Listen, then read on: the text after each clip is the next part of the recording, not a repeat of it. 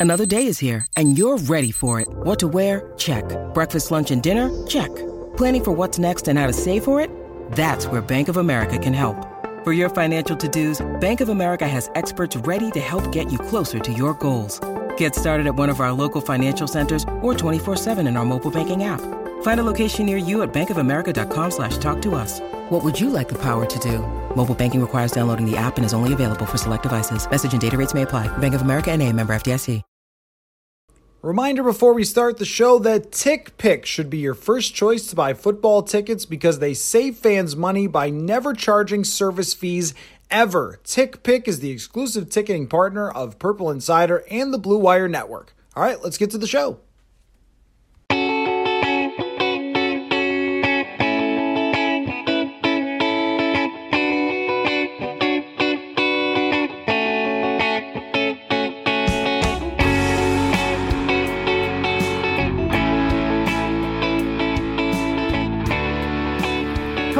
Welcome to another episode of Purple Insider. Matthew Coller here as always. And as our roster shuffling uh, continues here with Brian Murphy out of town, he will be back next week. Playing the role of Monday Morning Murph is Courtney Cronin from ESPN, making an earlier appearance on the show. Uh, what is up, Courtney? How are you? How was your trip to Baltimore? It was exhausting. It was very long. Um, I didn't have crab cakes, but Chad Graff and I did have a version of crab um, at the place that we went to on Sunday night. So it was good. Um, I'm honored to be Murph because Murph always comes with like a fastball, like a three seamer, right? Split that. Was that a right baseball terminology? No. Did I- did I- Okay. Well, uh, two seamer, two seamer, split seam. I don't cover baseball. I know nothing about baseball, but The, he always comes. Would be the faster one. Okay. Well, he comes with it every week, and I'm honored to fill in these shoes and and hopefully do it justice because this is one of my favorite parts of Purple Insider and, and seeing what he writes on Monday morning uh, for his column. So hopefully I can do it justice. And I tried to get Murphy and myself in the column that I wrote about how these thrilling games are just no longer thrilling to Vikings fans. And I wonder how you feel about this um, because everybody is crabby, huh?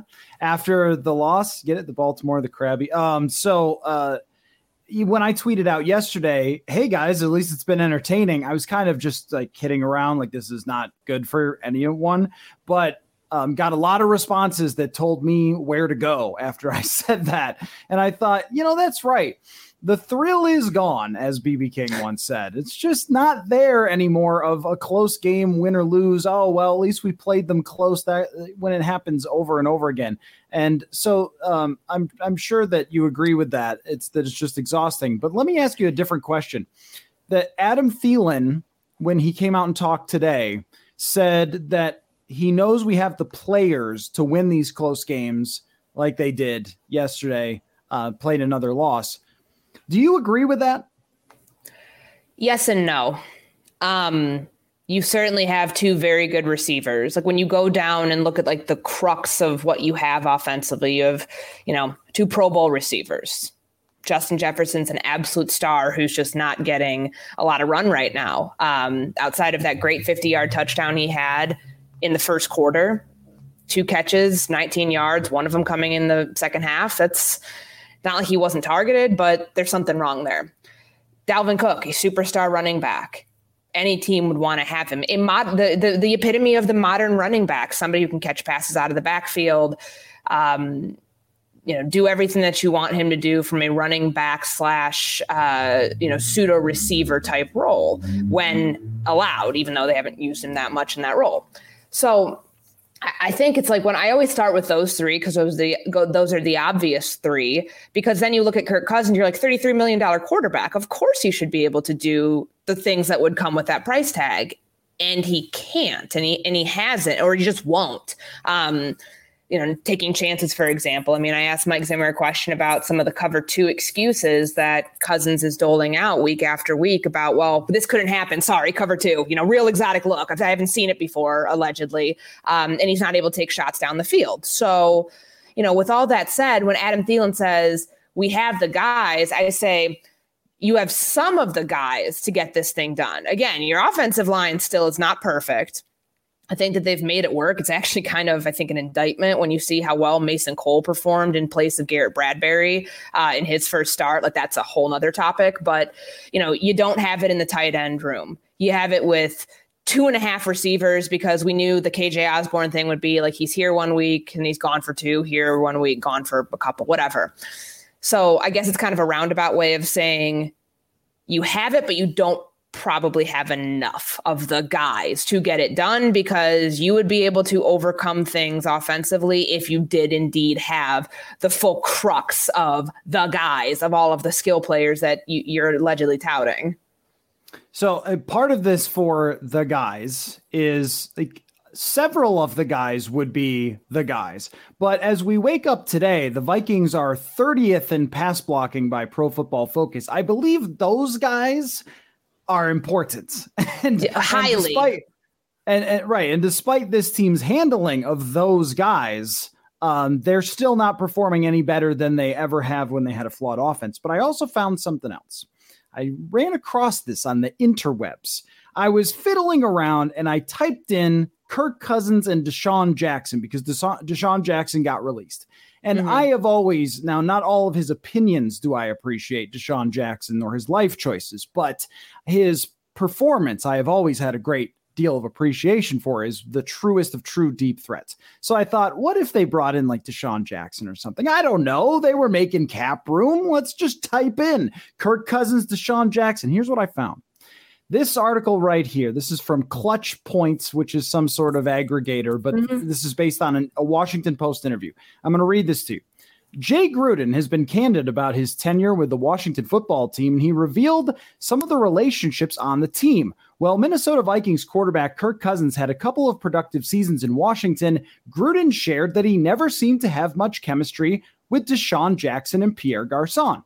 Here's the quote there were some jealousy issues, I think, between the two of them a little bit. When they got in the huddle, I don't know what happened. If they gave Kirk a hard time, made Kirk uncomfortable, throw me the ball, throw me the ball. It could have been like that, but there wasn't real true camaraderie, I would say, between the three of them, in my opinion. Does that sound familiar to you?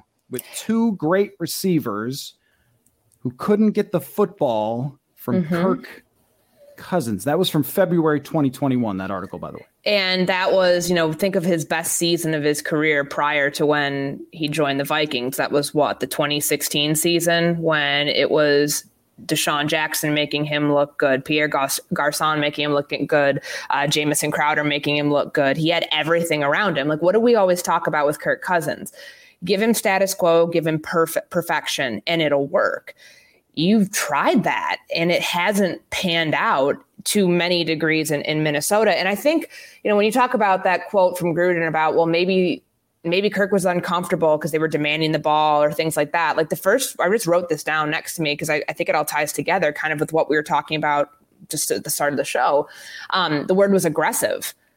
That's an aggressive thing. Like, give me the ball. I want to win. Give me a chance. Give me an opportunity. Even if it doesn't look like the play is is, is going to happen or I'm going to come through on it. Give me a chance for a 50 50 ball, a contested shot, do something. And I just don't think that Kirk shares that same mentality from everything. I mean, we talk about sort of that, um, you know, energy that you need. There's not really an appropriate way to say it here on the podcast, so I won't. But let's just call it um, you know, macho guy energy. When Aaron the, Henderson energy, we'll call it that. B- uh, Baker Mayfield type energy. That's a type of I don't know how you describe it, even though Baker's had his ups and downs and all that, but he has a swagger about him. And I hate that stupid word because we used that with Kirk earlier in the season because somebody said it and then a bunch of people ran with it. Oh yes. But I think it boils down to the fact where it's I hate using this word too because it's a, it's a it's a cliche. It's that killer mindset, that killer instinct where you have to demand the ball in the highest of stakes situation, not shy away from it. And that's what those receivers have done. And what this is this that that whole thing that you just laid out sounds very eerily similar to 2018, 2019 here in Minnesota when the writing was on the wall that Stefon Diggs was not happy with with Kirk Cousins and the way that things were going offensively. And if you want to foreshadow that, you know, to to the current day, when you have the playmakers, you know, Adam Thielen, if you read between the lines there and what that means,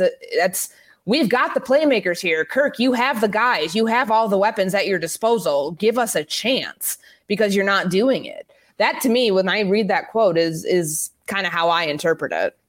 Right. So every response to that, or maybe 90% of the responses were, well, they have to fire the coach. They have to fire the coach. But when you look back at the same thing being said when they had two great wide receivers before, and you look at the graveyard of offensive coordinators who have tried to make this different and they've tried every which way, that's where I think that yes, you can have lots of criticisms for Mike Zimmer, and you could certainly look at some of the Clint Kubiak play calling, of which there were shots taken yesterday and maybe a few even today by Mike Zimmer. But you could say, like, look, your your play caller isn't perfect. He's probably not as good as Kevin Stefanski or Gary Kubiak. Uh, and your head coach makes some pretty bizarre decisions when it comes to the game management. And I thought they got worked by a Ravens team who is the cream of the crop with in-game decisions. They they pushed all the right buttons against the Vikings, even though for a lot of that game they played worse football. Um, but yet the bigger picture keeps coming back to think of it this way. Let's say you have the I don't know eighth best non-quarterback roster which way does your quarterback move the roster? Like, I don't think they're actually eighth. Maybe it's like 14th. But does it move mm-hmm. it to the top 10 when you have those two receivers, by the way, they both left after 2016. Both yeah. of them. Two elite receivers left. And then another receiver here left. And I know it was more of a beef with Mike Zimmer than it was Kirk Cousins, but we're talking about a pretty significant pattern of behavior.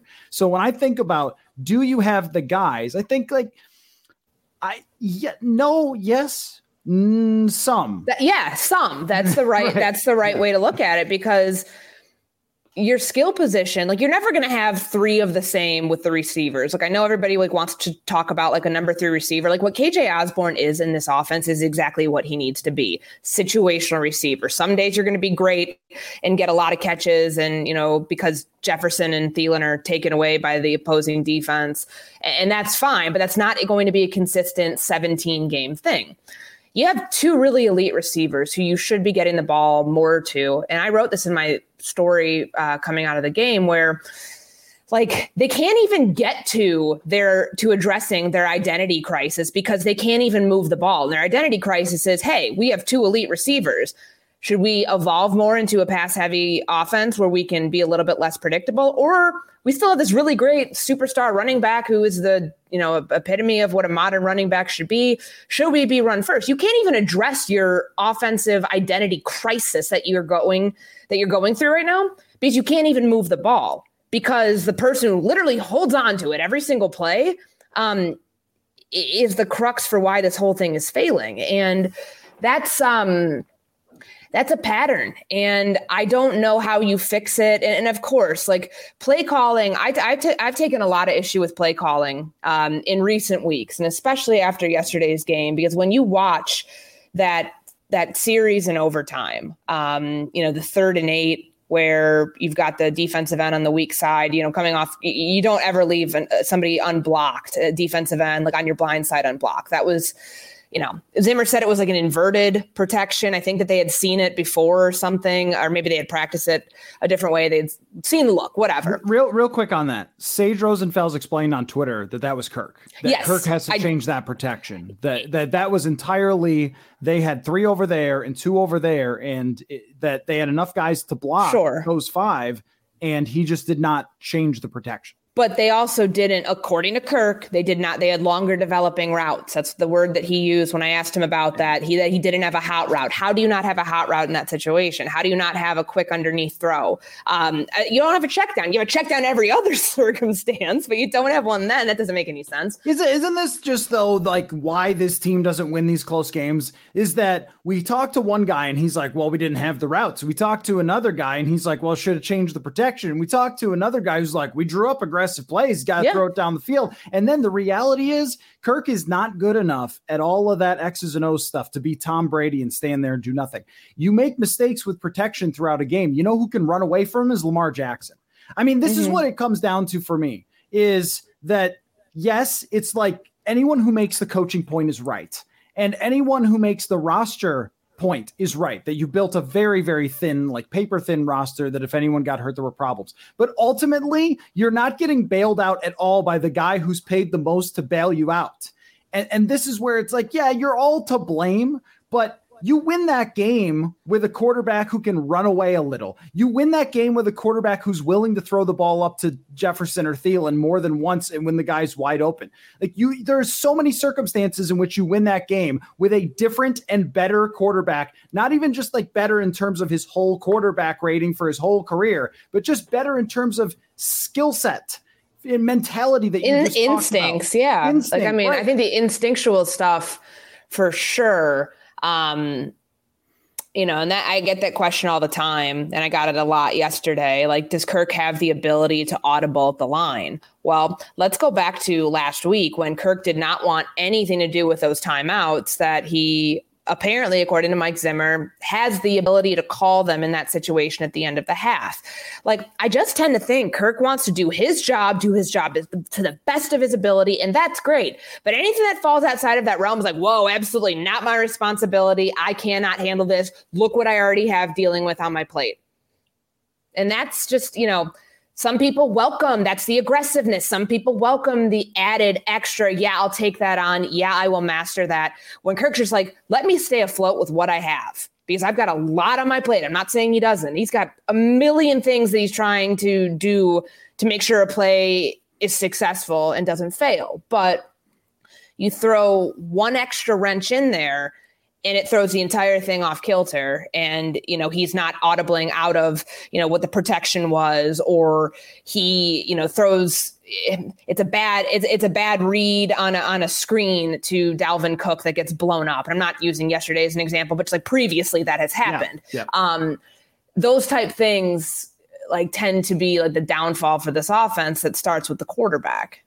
Folks, Minnesota football is rolling along, and there's no need to exhaust yourself looking all over the internet to find Minnesota football tickets anymore. That's because TickPick, that's T I C K PICK is the original no fee ticket site and the only one you'll ever need for your go to for all NFL tickets. TickPick got rid of those awful service fees that the other sites charge, which lets them guarantee the best price on all of their NFL tickets.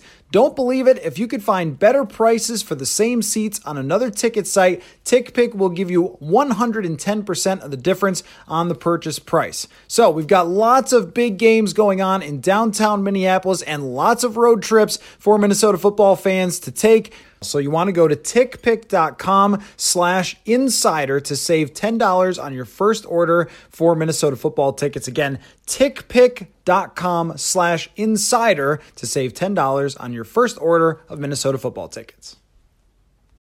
When you need mealtime inspiration, it's worth shopping Kroger, where you'll find over 30,000 mouthwatering choices that excite your inner foodie. And no matter what tasty choice you make, you'll enjoy our everyday low prices, plus extra ways to save, like digital coupons worth over $600 each week. You can also save up to $1 off per gallon at the pump with fuel points. More savings and more inspiring flavors make shopping Kroger worth it every time. Kroger, fresh for everyone. Fuel restrictions apply. Right. And so it's always been said that if you don't sort of lay it all out on a silver platter, that it's not going to work. And that's why the funny thing is when you look at his quarterback rating and then look at his ESPN QBR, where they factor the game situation, it's a much different story. Like the QBR is much lower, which I think would make mm-hmm. sense to anyone who factor, yeah, wa- factors in everything. Watch him play. And, th- and that's where so it's like when you go through the do you have the guys? Well, some of them you do, some of them you don't. Do you have a great play caller or a brilliant offensive coordinator? Certainly not convinced that you do. But do you have anybody who makes those guys when they're wrong right? Like if Mason Cole doesn't call out that protection because he's a backup center, then who's making him right? Well, it's not the guy responsible with the football. I remember Jeremiah Sirles said that Philip Rivers, like, sorry, center, whatever you think doesn't matter. Philip mm-hmm. Rivers is calling out the protections because he's the man, right? I mean, this is just oh. not this is exactly what Aaron Henderson is tweeting about. It's like this is this is not the guy who's going to put it all on his shoulders. If somebody else makes a mistake, it's like, well, it's your problem. Or if you have the other team is playing a cover two shell, so you can't go deep, he's not going to say, I'm, I'm going to put it in that window no matter what. He's going to say, mm-hmm. well, not my problem. And this is why this combination of people does not win football games. And by the way, the last time they were 500 was week 13 of 2020. They were at 500. You know what their record is since then? Four and 8 mm-hmm. Four. They haven't. They haven't they been above 500 games. They haven't been above 500 since 2019. That was the point I was about to make. Like, isn't that crazy? Like yeah, when you think about a team that spent yeah. this much money in the last couple off seasons um, where it's gotten them. And, and, to one one thing, like Kirk Cousins mentioned about the protections with Mason Mason Cole yesterday, and like no, like you know, he knows I have the ability to override him at the line, like whatever I see, but I trust him. I trust him that he's going to get it right. Like he didn't do anything to apparently lead Kirk Cousins to believe that that wasn't the right call right there, the one that the center was making. Well, that fall uh, that doesn't that falls it still falls on Kirk Cousins. Like I mean, like what you were saying with with Sage's tweet, which I saw. I mean, you can and I get things change in football games, and sometimes pre snap is different than post snap, but you saw what was in the box. You saw what was going on at the line um, pre snap, and then the second after the ball was snapped. You have a free rusher. Like if you're Kirk Cousins and you see an unbalanced, unbalanced protection, that's on you to change because your center can only look at he can only see so much, a backup center at that. I do appreciate that Kirk trusts his backup center. I think that's good. But like at the end of the day, you should want that responsibility. You should thrive off taking that, being like, no, this is what we're doing. Um, kind of like they've done. I mean, like when you talk about those moments of like Kirk going down and winning the game, and yeah, he did it against Carolina and he did it against Detroit. Like that gets legitimized when you do it in situations like you saw yesterday. And every single time it's against mm-hmm. a team like this versus a team like that. And that meaning like the teams that they've beaten those circumstances, this is the result. And this is where I have gone back to many times. The schedule really determines how well he plays because teams that are really bad, um, they usually can't execute things like that. And the Ravens did not play particularly well, but they made enough plays and they made enough adjustments. Now, I have another crazy stat for you that uh, I want you to guess. There are 36 quarterbacks who have enough to sort of qualify for statistics, like enough passes, whatever. You know mm-hmm. what I'm mm-hmm. saying? Sure. How many out of 36 NFL quarterbacks who have had a significant number of NFL passes this year are throwing the ball farther down the field on average than Kirk Cousins? Out of 36, how many you think there are?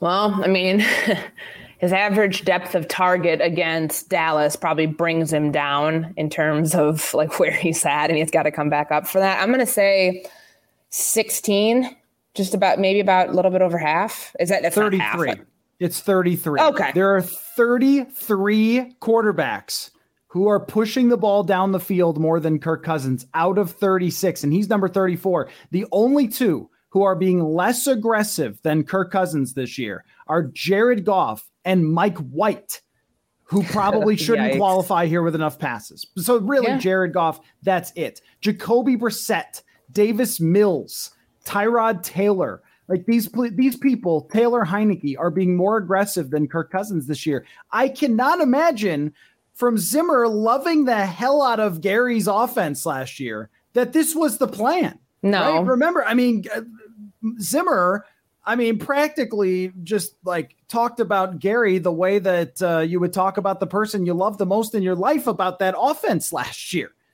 And th- and this year he, they wanted to do the same things. And it's not. But, it is very very different. Um Uh, we've talked about the play action usage where it's at this year versus where it was at last year. I don't I really would like to know what the true reasoning is behind it. Is it protections? Are you worried about kind of what your offensive line is doing to sell play action? Like why are they not running it as much as they as they had last year? Because that's how you got the explosive plays, the deep shots downfield off of play action. I don't truly understand why? Like what what is the defense showing you? I mean, Kirk Cousins talks about those cover two looks. You're not seeing that the I mean, you're seeing it a lot, but you're not seeing it like every single play of the whole game. So how does that factor into things? Um, your personnel hasn't really changed that much. Like, I mean, outside of the only thing I could think is like terribly different is they use a lot of 11 personnel. They didn't last year because they had capable and competent tight ends. And and they just don't have that this year with Irv Smith and no longer with Kyle Rudolph and Tyler Conklin's only doing so much. Um, there's a like it, should in theory be the exact same scheme but it's not and it's not that clint's like trying to like change it and take the car you know uh, take the railroad car off the tracks i just think that they've the personnel part is where what factors into this because of the limitations of their personnel and, and what they can and cannot do offensively I've got a couple theories. One theory is that they are actually a horrible running team. Like they seem to think that they're a good running team. But let me They're, un, they're unimaginative as hell, I'll tell you that. I mean, outside of that 66-yard run that Dalvin Cook had in the first quarter, um, he averaged 2.75 yards per carry the rest of the way. That's right. bad. And in 100 and of his 110 yards, I think 105 came on three different runs. This, Not, but that's that's a story of who he is, though. When you think about it, like he is a chunk yardage guy. Yeah, Like he wants the big twenty to thirty yard runs to be, you know, that that bolsters his stat line. Go back and look at him over the course of his career. It's never been a consistent, you know, average. Like you, yeah, the average will look like five yards a carry, but it's not like he's doing that every single time. Well, here's my statistical evidence for my claim because they average, in terms of yards rushing per game, a very high mark, uh, and yards per attempt is very high mark. But in terms of expected points added, which sort of compares situation to your success or failure, they are the fourth worst running team in the NFL.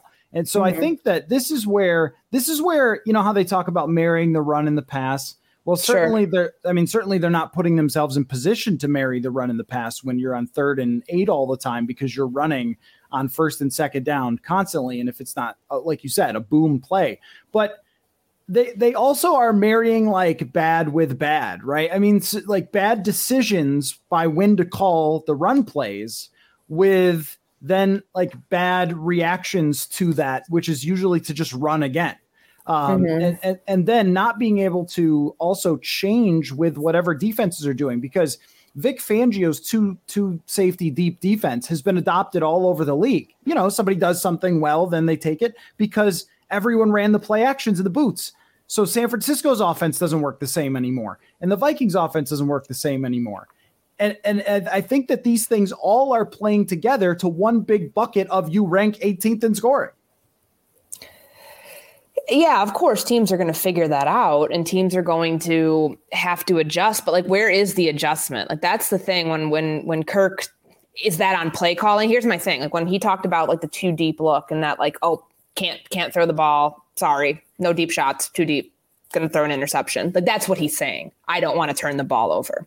Um, there's a reason that he's i mean great i think he's got two interceptions on the season two or three and he didn't have any yesterday that's great but there's a reason for that because he's not actually putting himself in position to take any chances um, and to give his receivers any chances downfield.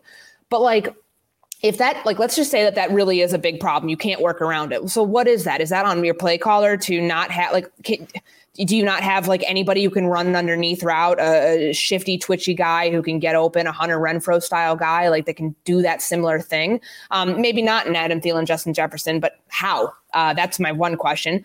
What does that say about the quarterback who won't give his receivers a shot, which kind of circles back to the DeSean Jackson and Pierre Garcon thing that we were talking about at the beginning with your quote from Jay Gruden? Um, and what does that say about the receivers? Like, can they not do what I just said about like running underneath routes? I think they certainly can. I think it's just, you know, where do you marry all of that together to come up with a solution? Because they right. don't have one right now. It's it's an all or nothing thing.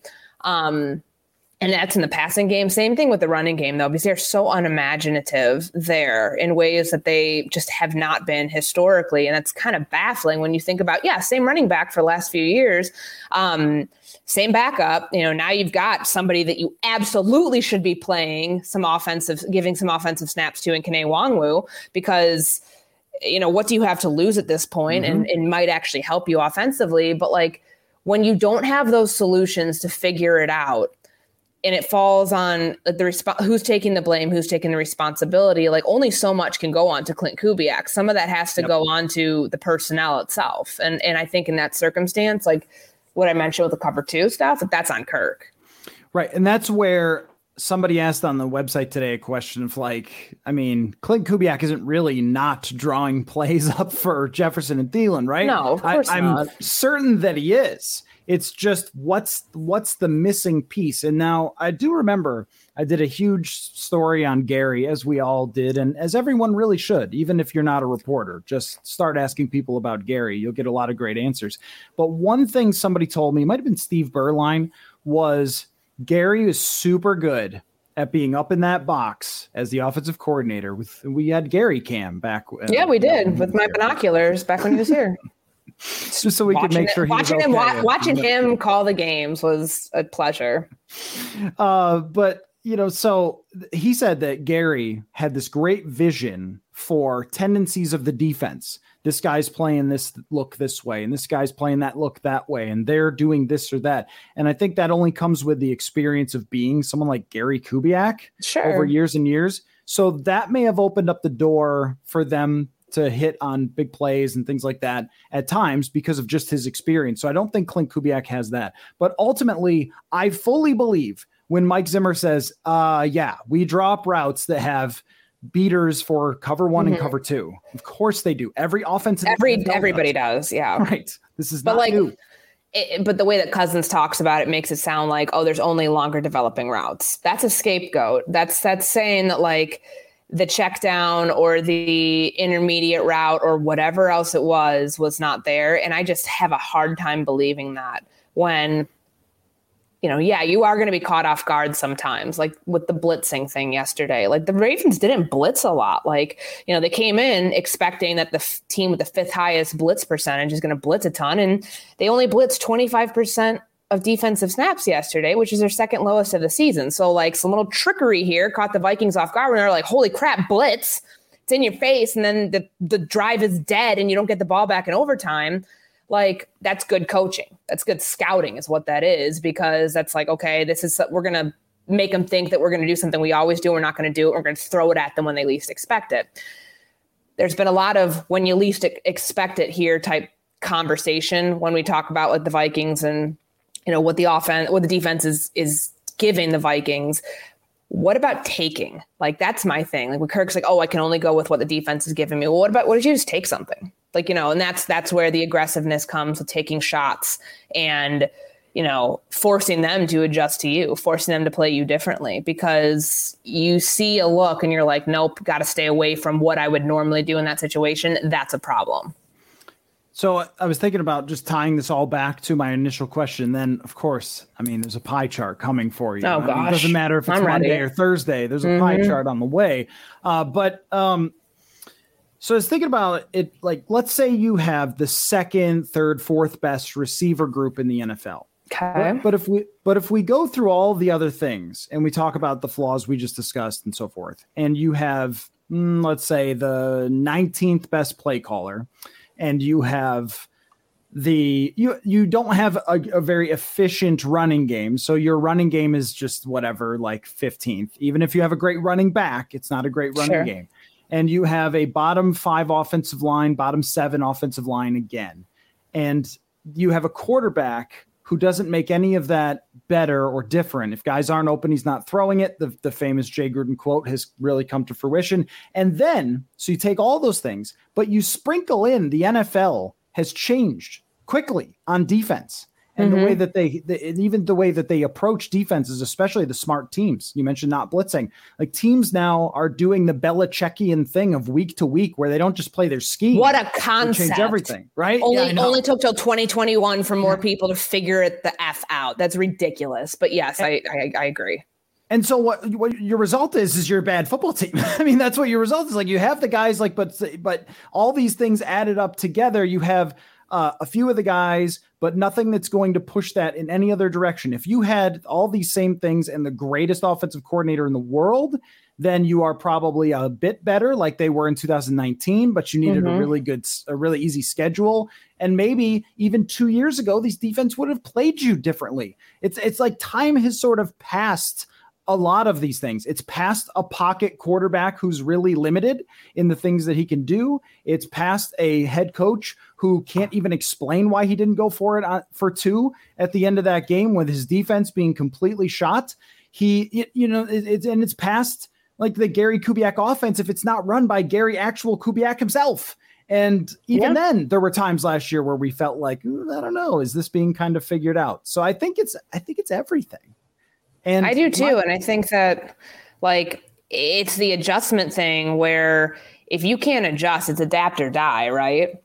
And if everybody else around you is not trying to ram a square peg into a round hole, what makes you think that you can do it? You haven't proven anything with the ability to do it so far. So why do you think now all of a sudden you can get away with that? Like that's just never going to be the case. And you're going to keep it like what's the definition of insanity? Doing the same thing over, expecting different results. You're going to be banging your head against the wall as Mike Zimmer tries to explain his way out of this every single week. And it's the same things popping up because you're not actually changing anything.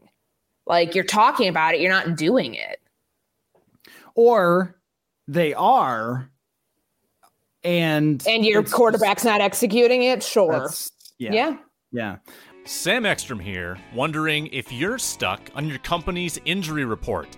In an unfortunate situation like that, it's good to have someone in your corner. That's where Kemet Sanford and Kramer Law can help you understand your rights under Minnesota's workers' compensation laws. There's enough uncertainty in our lives nowadays that the last thing you want is to feel helpless if you wind up in a bad situation after a workplace injury. Kemet, Sanford, and Kramer will fight for you if there's been a wrongfully denied work comp claim so you can get the benefits you deserve. If your claim's been accepted, they help with rehabilitation disputes, medical disputes, help you get a second opinion, and ensure you're getting all the benefits you're entitled to on an accepted claim. Kemet, Sanford, and Kramer will provide you with dedicated and experienced disability attorneys that have secured their clients tens of millions of dollars. Our good friends Mike, Pat, and Evan will handle all that messy legalese to and from the insurance company about your claim while you focus on what's important your recovery. And there's no cost involved for reaching out to Kemet Sanford and Kramer. In fact, you don't pay a dime unless they successfully obtain your benefits. You get paid, then they get paid. It's that simple. The website is yourminnesotaworkcomplawyer.com where you can find a phone number to get a free consultation. This is an attorney advertisement from Kemet Sanford and Kramer, your Minnesota Work Comp Lawyer.com. Uh, so even though I'm willing to put, if I was doing a pie chart, this isn't what the pie chart is, but if I was doing a pie chart, even if I was willing to put like a 33, 33, 33 on like mm-hmm. Zimmer, Kubiak, and uh, Cousins, I, I think that um, the fact that this is such a pattern with the same quarterback makes me lean toward. I think Zimmer knows the X's and O's. I think he knows probably what to do, and it's just not happening. And you don't have the line to do it, and you don't have the quarterback who is um, suddenly become very, very, very, very unbelievably timid. I mean, yeah. Like he's very shy out there. Like, like Alex Smith a... can't believe how timid Kirk Cousins is right now. So. Yeah, and I mean there are things to blame Zim for that go away from what we were talking about. The in-game management stuff is just baffling. I mean, you talk about the decision to not go for two, and yeah, analytics technically did support that, but like his explanation made very little sense. And and then you know giving the Ravens gifting them a minute and 33 seconds to um you know when you call the time out there and you give them a bunch of time to go score, and they did, and they made it a one possession game, but that's on you. But the same limitations with Kirk Cousins' game are the limitations they've always been. They've just been disguised yep. differently. And this year, I think that because the offense is struggling with play calling in large part, um, but it's exposing Cousins' weaknesses because there isn't a workaround this time as much as there has been in the past because you don't have that institutional knowledge of how to find that workaround as things are collapsing, as your quarterback's not taking a shot, as you know routes are not developing, whatever. Like you don't have that in-game turnaround or in-game like you know adjustment right there, and that's that's exposing Kirk kind of for what he is. I thought of something funny, and then I'll give you the pie chart, and that'll be um, the show. But it's funny that like Kirk Cousins gets offensive coordinators promoted and head coaches fired. Right? Think about how ironic that is, but that it's just funny. true, right? Like uh, he he hasn't done it in a while. I mean, Stefanski, I mean, with, yeah, yeah, Stefanski, and then you know Gary retires, but like Stefanski, Sean McVay, it's like wow, oh, you got this Shanahan. much out of Kirk, like you're yeah. hired.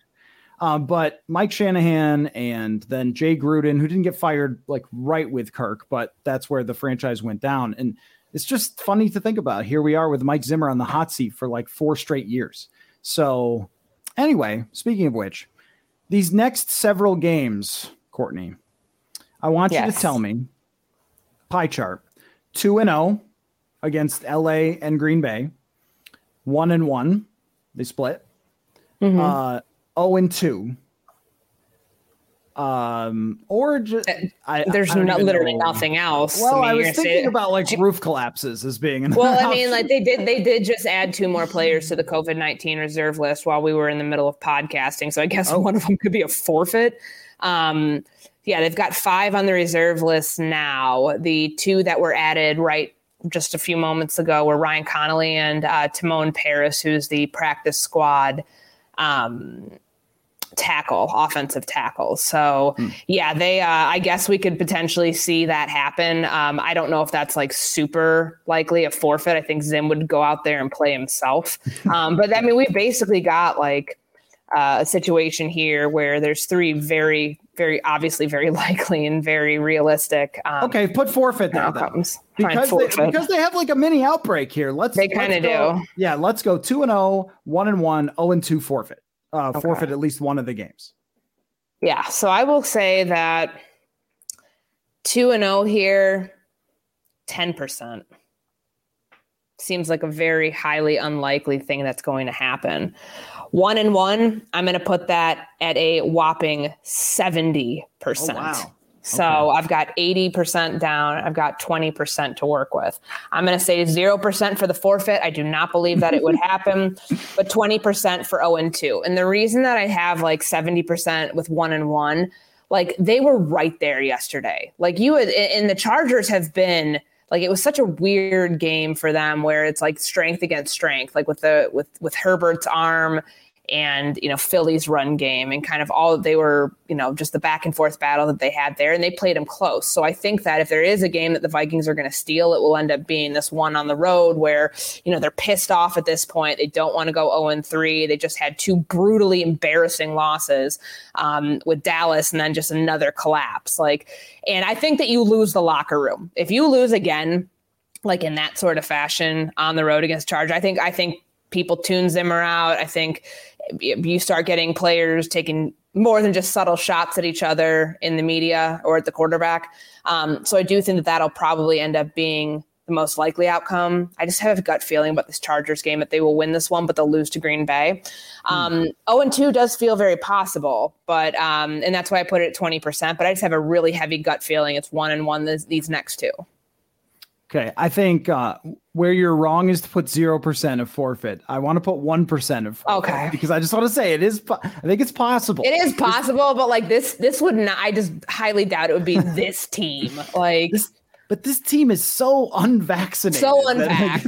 It's very possible uh, that. Well, also, I think that the city of Los Angeles has a has serious. yeah. There's a new OSHA um, mask mandate or something like about like in in stadium, like what where players have to be masked, like in which situations, the whole mm-hmm. thing. So, like, would they not so. let your COVID team fly to LA? I don't know. I'm going to put it at one percent. Um, okay.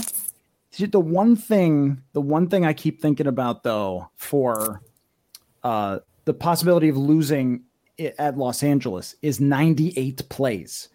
You play 98 plays and then the defense travel? is gassed. Yeah, no, I mean that's even Zim said himself that like he's got to be very cognizant with what he's asking guys to do. Everson Griffen played a career high 87 snaps. He's 33 years old. He didn't come back here anticipate. They didn't come back have him come back here anticipating that that would be his role. So um, they have to be really smart about what they do this week because your the defense was gassed yesterday. Like in overtime, they really you know, they did their best to like Anthony Barr and the interception. And of course, they can't do anything off of that. But they were they were just they, they've been run into the ground uh, when you're on the field for 46 minutes it doesn't take three days to recover it takes a whole week if not longer and that's going to be a really tough battle against a team that likes to throw the ball a lot and um, if you can't get off the field and have your offense be your best defense uh, then you're in a tough spot isn't the Stephen Weatherly trade just like oh my um, god eh, hindsight is a real yeah. b